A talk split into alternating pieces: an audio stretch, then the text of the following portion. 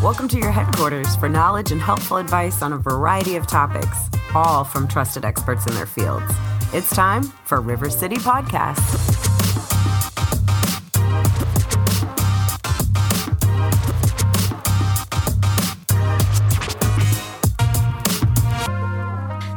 Glover is a dynamic, results driven leader with a consistent record of improving business operations and the client experience.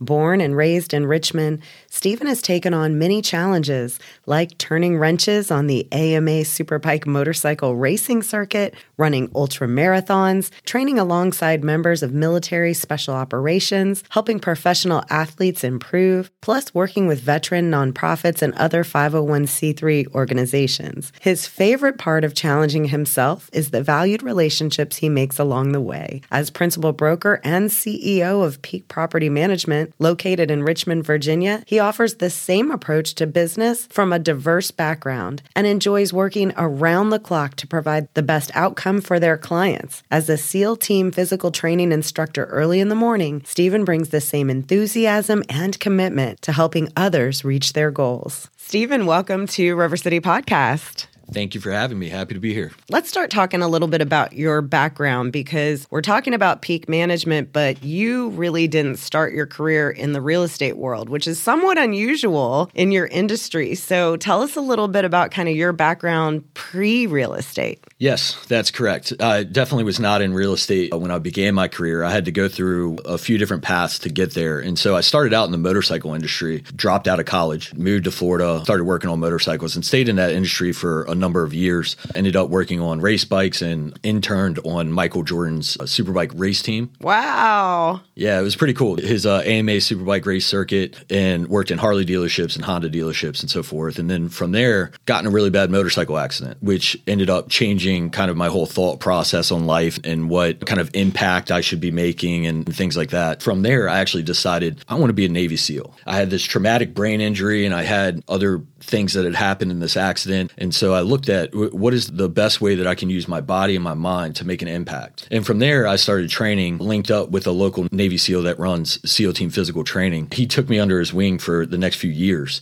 And we had trained, and, and I ended up going and working with him. But we had traveled all over the nation training corporate and athletic teams, teamwork, leadership, and communication. And we weren't training, we were shooting, we were doing underwater navigation, we were doing all kinds of different physical activities or, or learning how to stalk and things like that. It was a really good experience. And, and I, I spent a lot of time under his wing and, and working in that fitness company. And at the same time, he was training me to do what I wanted to do. From there, I went and attempted to enter the military.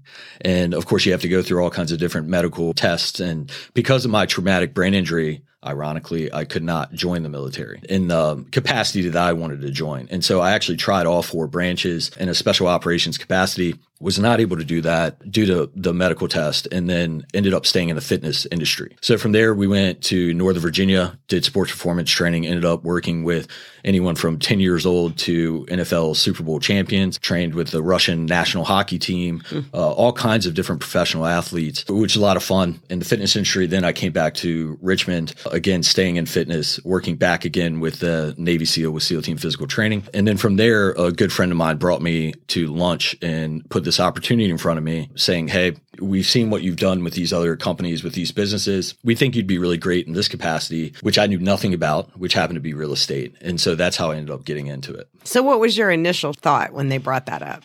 It was interesting because the first thing I did was, uh, you know, it was property management. You said, Hey, I have this entity more or less that performs property management. We would be interested in starting this, growing this business, and develop it into a real company. And so the first thing I did is went to other real estate professionals in the market that I knew and asked them about property management. I knew nothing about real estate investing, property management, anything like that. Everyone told me absolutely do not do that. Stay away from it Reason being is because it's a nasty industry, it's a mean industry. You have to deal with all kinds of different types of people who are either happy or not happy or angry or upset at things outside of your control. And so it was really unique that it seemed like there was a really negative connotation with that industry. And after being in the fitness industry and helping people reach their goals and seeing what happens when you can help other people be successful, I figured why not give it a chance and bring that mindset to an industry that doesn't seem to have a lot of it. And so that's exactly what we did. Unbelievable. I love how you look at that. And yeah, I think we've all kind of got that impression about the real estate world. So it's really impressive that you brought that mentality to it. So then that led to joining Peak. Tell us about when you got started there and kind of set up the foundation for what's going on now. So that was in 2018 when I got started. I knew nothing about property management, knew nothing about real estate investing. And so the first 10 months or so was training. It was reading books, networking, figuring out what I'm talking about, how everything works.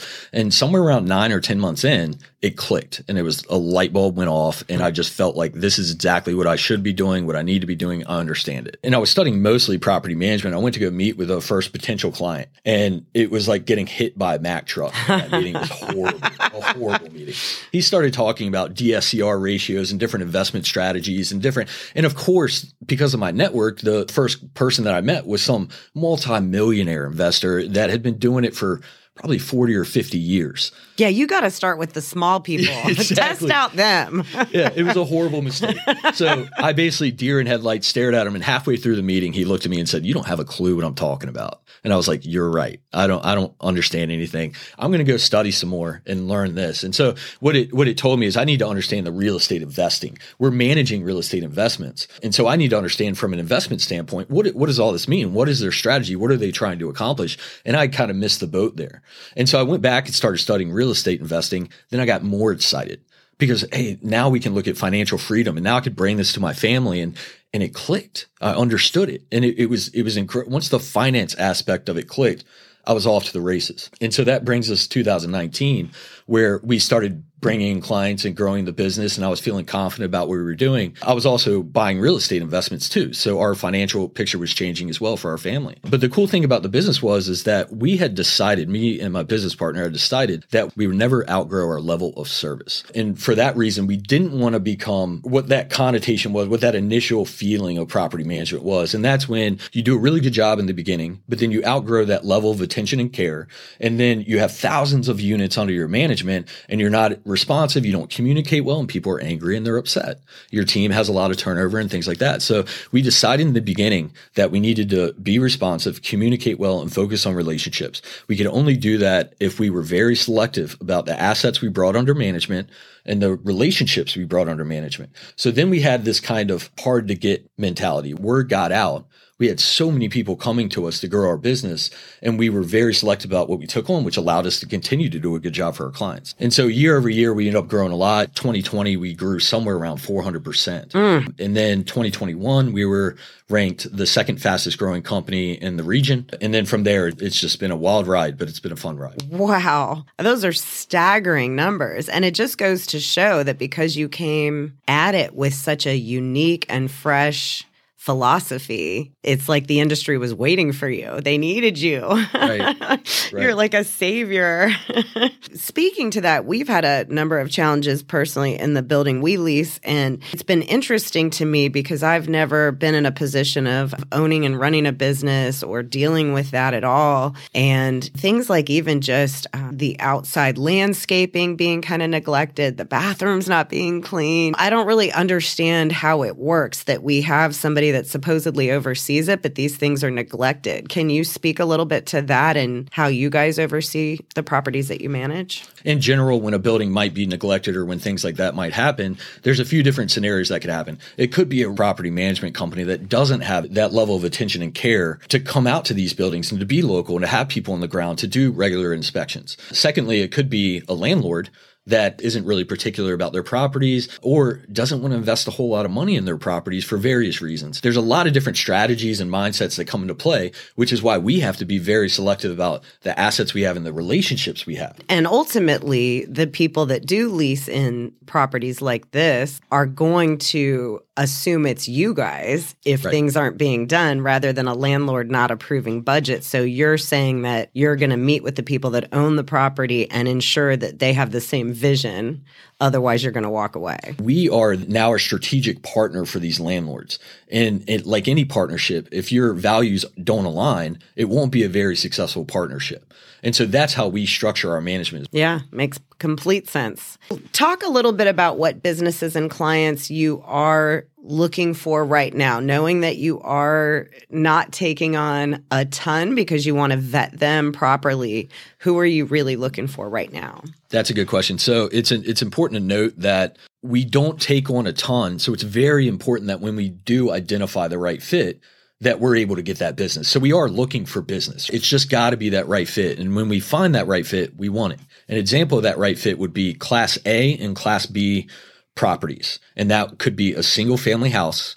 It could be an apartment building. It could be a medical building or it could be an office building. We'll take a look at mixtures of portfolios, single family houses and apartments and duplexes, triplexes and office buildings and medical buildings. We love portfolios. We love one single family house. If we can add value and be a resource to that client, that landlord who prefers to have a strong strategic partner, we're going to be a, a good fit for that person. With all this success and growth, I imagine that you are continually in one hiring stage or another.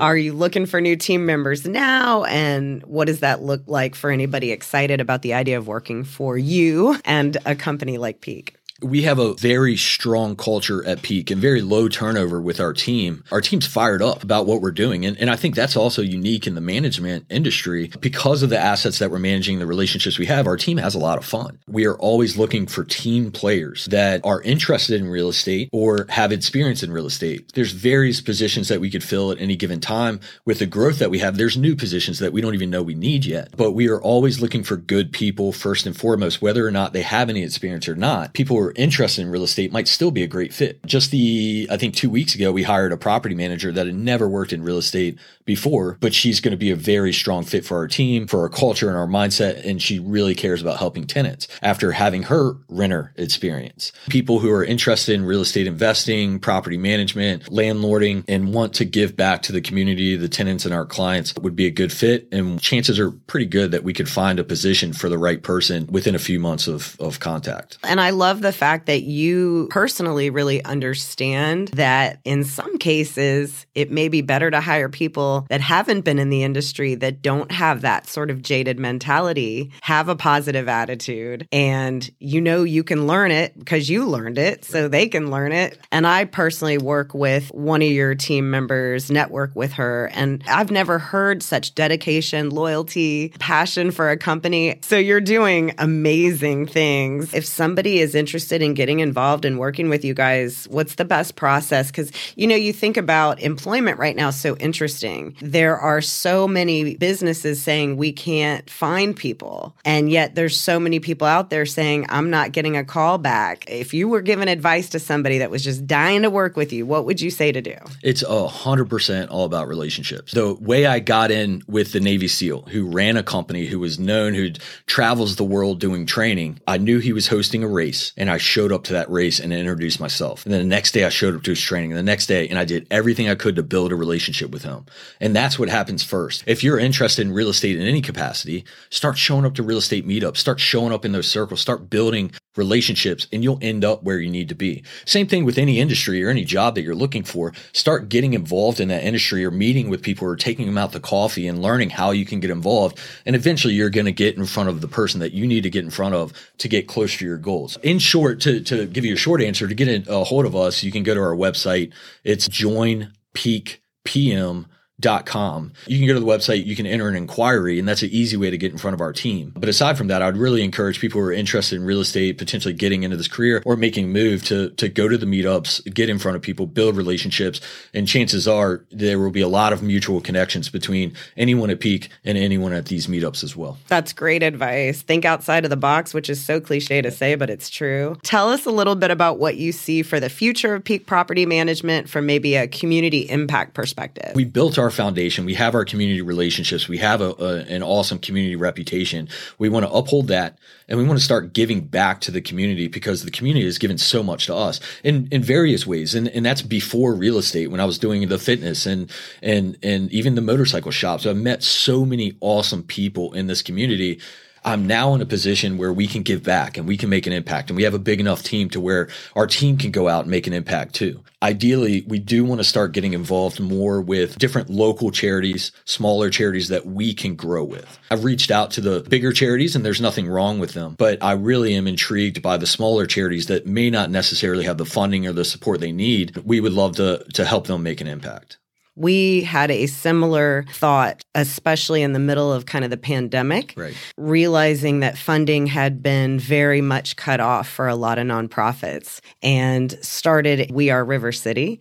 And it is literally to pair businesses like you with small nonprofits that need support.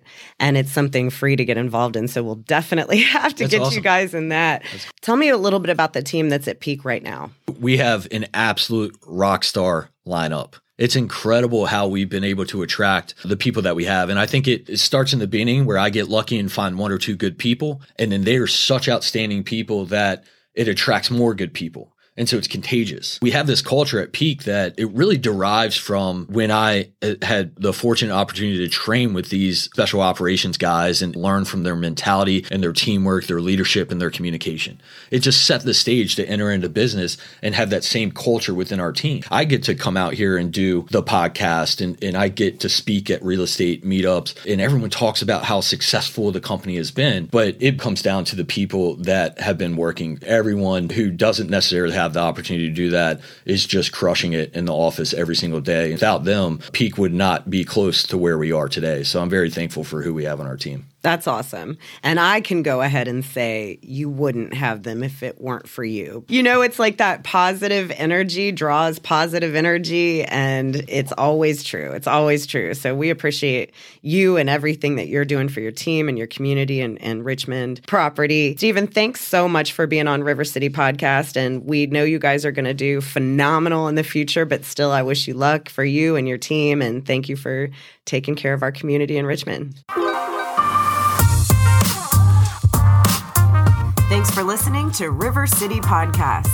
If you're interested in setting up a podcast for your business, go to rivercityconsulting.com